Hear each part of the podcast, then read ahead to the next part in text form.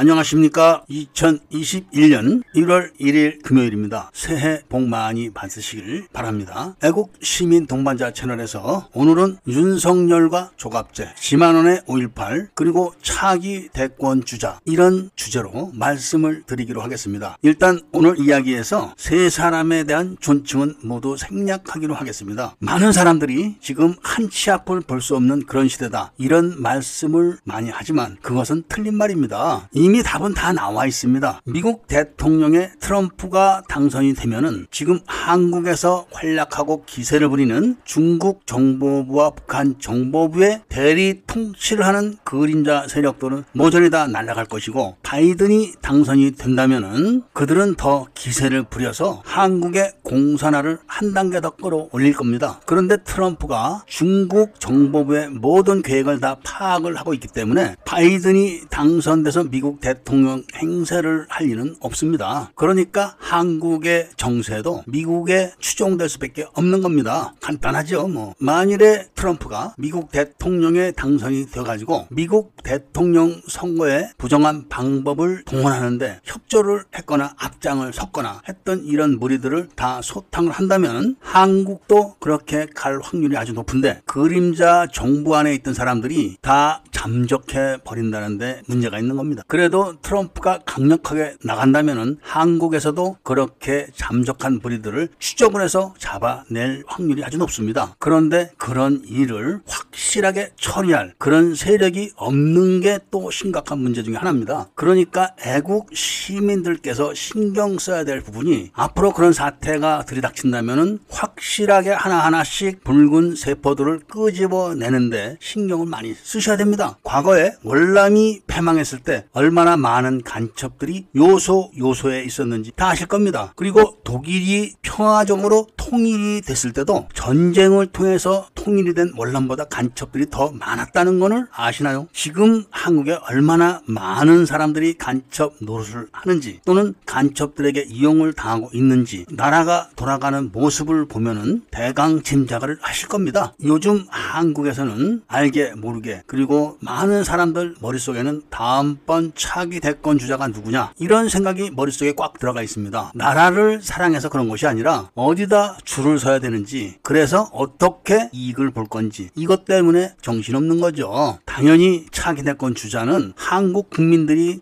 아무리 원한다고 해도 절대로 그렇게는 안 될 겁니다. 북한과 중국이 지원하는 그림자 세력 중에서 누군가가 되겠죠. 요즘 그래도 가장 가능성이 높다. 이렇게 띄워주고 있는 사람이 바로 윤석열입니다. 일개 검 찰총장이 직속 상관을 꺾고 정부의 수반인 대통령에게 압박을 가하는 형식을 취하고 있습니다. 그렇다고 해서 윤석열이가 모든 국민들에게 계파를 가리지 않고 전폭적인 지원을 받느냐 그런 건 아니죠. 그럼에도 불구하고 한 발 한 발씩 대권을 향해서 가고 있는 겁니다. 이런 윤석열을 향해서 대한민국에서 그래도 영향력이 좀 있다 하는 논객 중에 두 사람 그러니까 조갑재 기자와 김한원 박사가 묘하게도 윤석 열에게 아주 깊은 지지를 하고 있는 듯이 보입니다. 이 세 사람이 모두 다 5.18하고 깊은 관계가 있는 사람들입니다. 윤석열은 5.18을 직접 수사를 했던 실무 검사입니다. 그 당시 윤석열이 심려를 기울여서 만든 수사 기록을 지만원 박사가 북한군이 개입을 했다. 5.18에는 이런 주장을 하는 근거로 삼고 있는 것이 바로 윤석열이가 수사한 수사 기록입니다. 그런데 윤석열이가 5.18을 수사한 기록은 아주 편향된 수사 기록으로서 광주 시내에서 치고받은 공방전에 대한 수사가 대부분입니다. 5.18에서 가장 핵심인 군분교 점령 사건 그리고 특전사 11여단의 철수 명령 은닉 사건 그리고 그 사건들에 동원됐던 인물들에 대해서는 딱 두 줄, 세 줄로만 수사 기록에 흔적만 남겼지 수사를 한 적이 없습니다. 만약에 당시 특검이 군분교 점령 사건과 특전사 철수 명령 불이행 사건을 수사를 했다면 당연히 그 사건에 동원돼 가지고 다리를 점령을 하고 아스팔트를 뜯어내고 불탄 자동차를 광주 시내에서 날라서 갖다다 놓고 아시아 자동차 진입로 네 군데 중에서 세 군데 진입로를 절개 절단을 해놓고 탈취당에 출동한 군 차량들을 차단하지 않거나 추적하지 않은 사실 그리고 무기고에 이미 무기가 꺼내져 가지고 그 차량들을 기다리고 있었던 사실을 조사를 했다면은 지만은 박사가 또 주장을 하는 방향은 달라졌을 겁니다. 그런데 지만은 박사가 5.18 관련돼서 수많은 소송을 진행을 하면서 정말 놀라울 정도의 정보 수집력을 발휘를 해가지고 일반인들은 알 수가 없는 그런 내용들을 발표를 해가지고 저력을 과시를 하고 있는 데 이상하게 수사 기록이 잘못되거나 빠진 거 이런 거에 대해서는 별반 언급을 하는 것을 보지를 못했습니다. 그리고 윤석열은 전두환과 같은 위치에 있다. 이런 이야기를 하면서 차기 대권 주자는 윤석열 같은 사람이 돼야 된다. 이런 윤석열 지지 발언을 많이 합니다.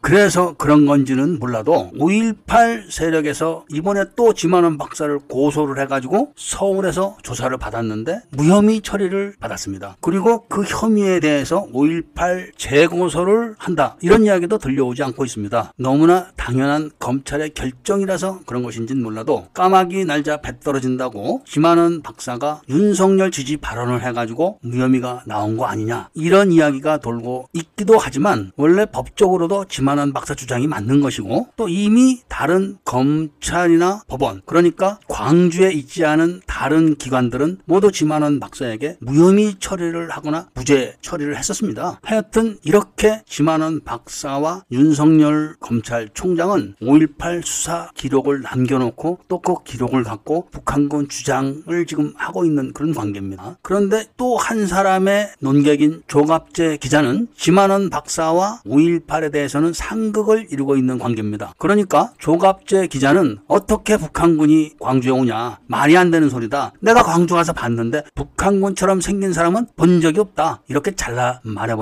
그래서 지만원 박사는 조갑재 기자에게 공개 토론 한번 하자. 이렇게 대놓고 이야기를 하는 그런 사이입니다. 물론 조갑재 기자는 유일하게 광주가 시민군에게 점령당한 이후에 시민군 본부의 재가를 받아가지고 광주에 들어간 사람입니다. 이렇게 세 사람이 5.18에 대한 인연들이 있는데 여기서 조갑재 기자는 이번 미국 대선에서 바이든이 이미 당선됐다. 트럼프가 저거 잘못하고 있는 거다. 미국의 지금 큰 언론 보도를 봐라. 이렇게 이야기를 하고 있고 지만원 박사는 트럼프는 능력 있는 사람이다. 두고 봐라. 미국은 이미 부정선거를 저지른 거를 다 트럼프가 밝혀내지 않았느냐. 그래서 트럼프가 당선될 거다. 이렇게 의견 대립을 이루고 있지만 차기 대권 주자는 모두 다 윤석열이 되는 게 맞다. 이렇게 의견이 일치하고 있는 것 같아 보입니다. 이 의견만 일치하는 게 아니라 조갑재 기자나 지만원 박사는 김대중에 대한 좋지 않은 이야기를 많이 하는 편이지만 두 사람 다 모두 김대중의 북한 경찰 납치 감금 고문 사건은 절대로 발설을 하지 않습니다. 이것도 똑같습니다. 조갑재 기자는 김대중에게 사은을 받아가지고 월간 조선 사장까지 했던 사람입니다. 김대중은 누구에게 은전을 베푼 사람이 절대로 아닙니다. 심지어는 자기가 어려울 때 자기를 보필하던 여비서를 건드려서 애까지 낳는데도 그 여비서한테 냉정하게 대해서 좋지 않은 결과까지 만든 사람입니다. 그런 사람이 조갑재 기자에게 월간 조선 사장을 시켜줬고